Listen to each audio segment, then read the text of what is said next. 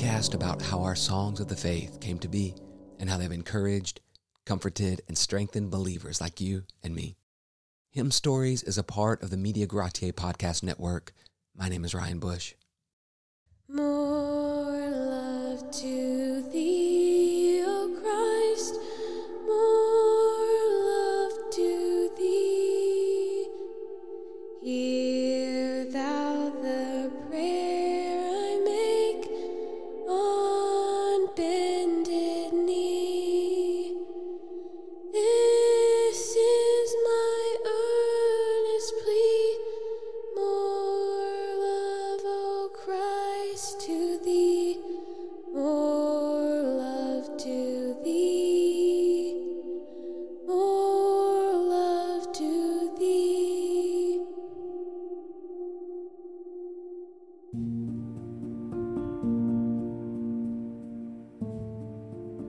Mrs. Elizabeth Payson Prentiss was the daughter of Reverend Edward Payson, who at one time was known all over the world and whose biography could be found on nearly every family's bookshelf. She was born in Portland, Maine on October 26, 1818. She was described as having an exquisitely trained mind, fine literary taste, and an intense, sympathetic religious affect. Elizabeth began to write for publication when she was but 16 years of age. Her writing was always aimed at inspiring patience, fidelity, hope, and all goodness by showing how trust in God and loving obedience to His blessed will brightens the darkest paths and make a heaven upon earth. She became the wife of Reverend Ernest L. Prentiss in 1845. She lived to the age of 60, but never was in good health, and spent a large portion of her life an invalid. She died at her summer residence in Dorset, Vermont on August 13, 1878. Elizabeth's lifelong devotion to Christ is best reflected in her hymn, More Love to Thee, O Christ. That endeavor was the ruling passion in her life and death. Once, in 1873, when she was in Dorset, she wrote to a friend saying, To love Christ more, this is the deepest need, the constant cry of my soul. Down in the bowling alley and out in the woods and on my bed and out driving, when I am happy and busy, and when I am sad and idle, the whisper keeps going up for more love, more love, more love. The best way to become acquainted with Elizabeth Prentiss is by reading her journal, which you can find in a book called Stepping Heavenward. Elisabeth Elliot said this about it It is a story of the shaping of a soul, of her learning day by day in the seemingly insignificant little events of an ordinary life that deep happiness is found not in seeking fulfillment for oneself, but in a glad and free self offering for the sake of others. Early in her Christian life, Elizabeth struggled to understand how she was to serve God and why it wasn't a joy to her. On April 12, 1835, when she was 20 years old, she wrote, A stone has more feeling than I do. I don't love to pray. I am sick and tired of this dreadful struggle after holiness. The next day, she recorded a conversation she had with her mother about her internal battle. She said, Here is just the rock upon which you split, she returned. You speak of going away from God, yet you rush from one extreme to another.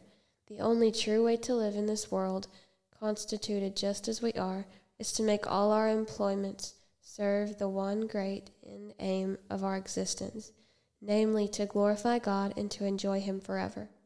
But in order to do this, we must be wise taskmasters and not require of ourselves what we cannot possibly perform. Recreation we must have. Otherwise, the strings of our soul, wound up to an unnatural tension, will break.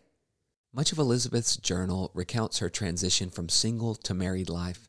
Indeed, Stepping Heavenward is a love story. Elizabeth's love for Christ, as well as her love for the man she would marry.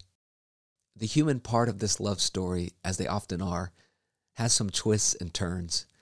When Ernest first expressed to her his desire to begin a relationship with her, she immediately rejected him. As you might imagine, she was in turmoil about what she should do. She wrote in her journal on July 10, 1835, that she had, in her usual headlong style, settled one of the most weighty questions of her life without reflection or prayer. She despaired, thinking that she had thrown away a heart that truly loved her. She was sad and felt alone. She wrote in her journal these words In my sorrowfulness and loneliness, I fly to him and find what is better than earthly felicity, the sweetest peace. He allowed me to bring upon myself in one hasty moment a shadow out of which I shall not soon pass, but he pities and he forgives me.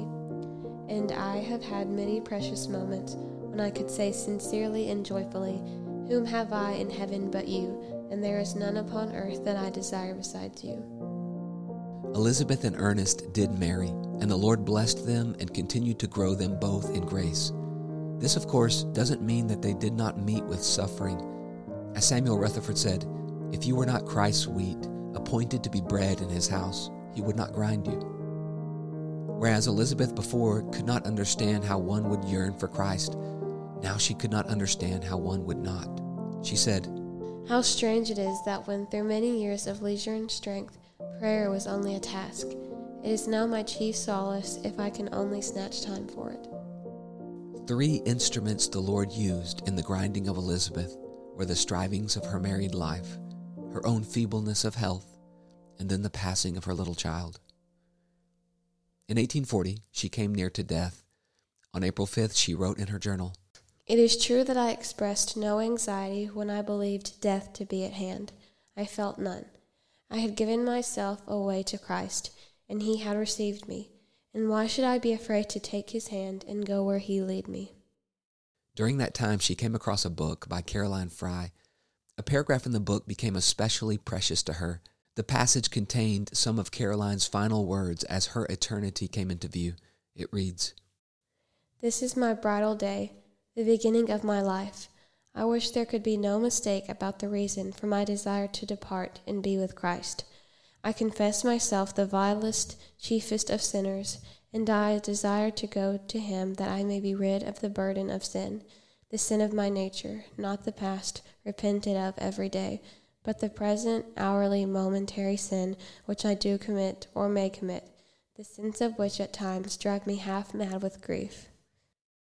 Elizabeth did recover, and she thanked God for how he afflicted her so that she might know him more.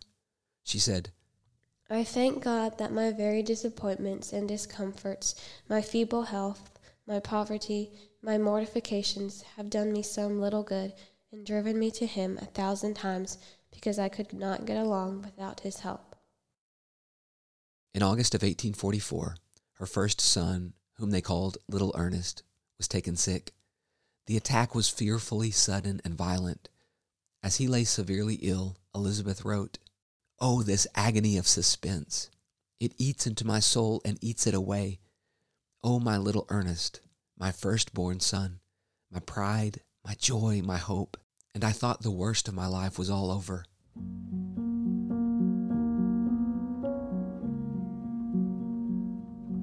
It wasn't. Little Ernest passed away not long after she wrote those words. Two months later, she took up her pen again Yes, I have tasted the bitter cup of bereavement and drunk it down to the dregs.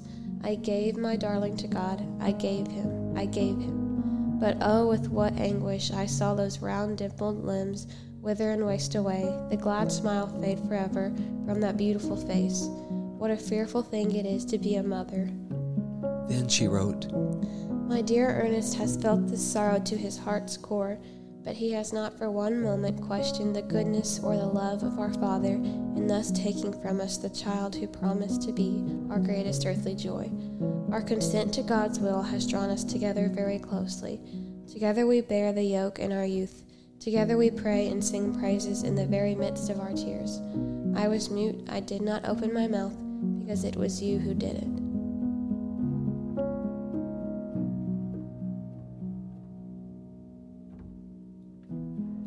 My comfort is in my perfect confidence in the goodness and love of my Father, my certainty that He had a reason in thus afflicting me, that I would admire and adore if I knew what it was.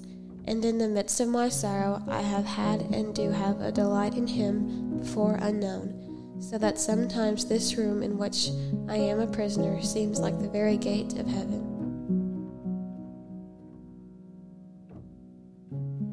Psalm 119, 71 and 72 says, It is good for me that I was afflicted, that I might learn your statutes. The law of your mouth is better to me than thousands of gold and silver pieces.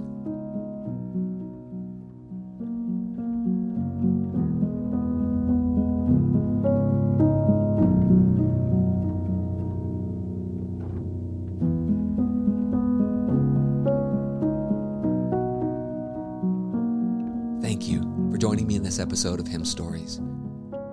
May the Lord bless you and keep you as you sing and make melody in your heart to Him.